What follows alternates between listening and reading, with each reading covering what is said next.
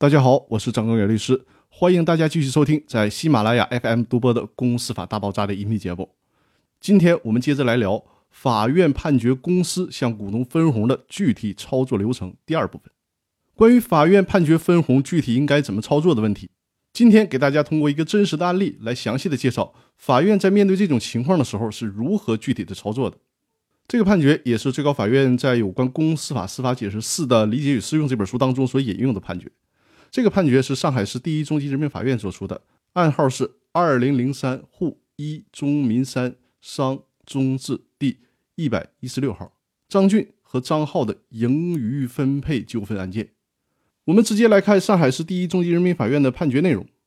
法院判决，原审的被告张浩和浩盛公司于判决生效之日起一个月内召开股东会，审议公司利润分配方案，并作出决议。大家注意，判决写到这里并没有写完，后边还有一句话。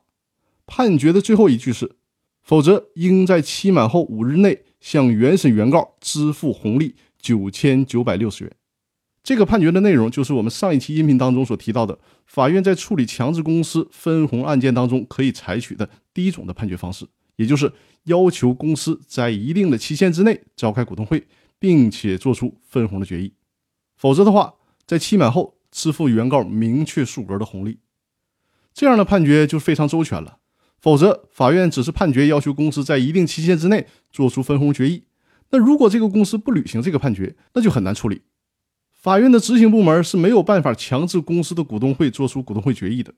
如果在这种情况下，公司就是不做出分红决议，那恐怕股东还得再另外重新起诉一次，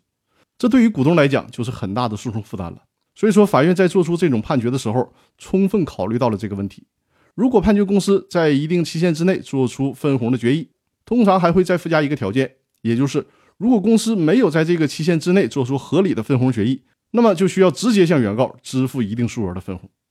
那好，我们今天的分享就到这里。关于判决股东分红流程的具体操作问题，第三部分我们明天继续。谢谢大家。